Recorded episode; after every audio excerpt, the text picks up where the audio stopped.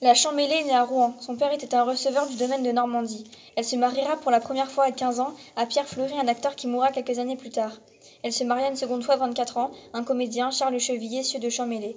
Elle interpréta tous les seconds rôles féminins côté de son mari. Elle connaîtra son premier succès sur la scène du Marais en 1670, en interprétant Vénus dans Les Amours de Vénus et d'Adonis. À l'hôtel de Bourgogne, elle s'affranchira de son mari et doubla toutes ses rivales, en interprétant en quelque sorte tous les grands rôles du théâtre racinien comme Bérénice, Iphigénie et Phèdre. Il paraît que durant sept ans, elle fut la maîtresse de plusieurs hommes de renom comme par exemple Racine, Charles de Sévigné et d'autres moins connus. Son mari faisait la même avec des femmes de classe sociale inférieure à la sienne. La Champmélé était donc une femme très libre sexuellement, ce que très peu de femmes osaient faire. Son couple de comédiens libres qui ne se séparera jamais finira riche et n'aura jamais d'enfants.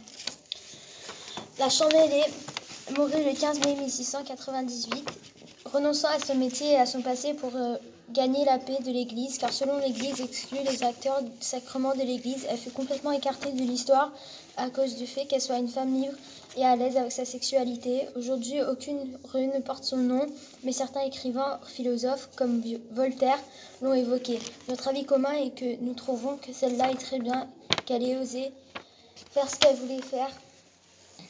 Pour nous, c'est une femme qui a une place importante au sein du matrimoine car c'est à cette époque que justement les femmes libres étaient assez mal vues et aussi parce que c'est une femme qui a réussi sa vie.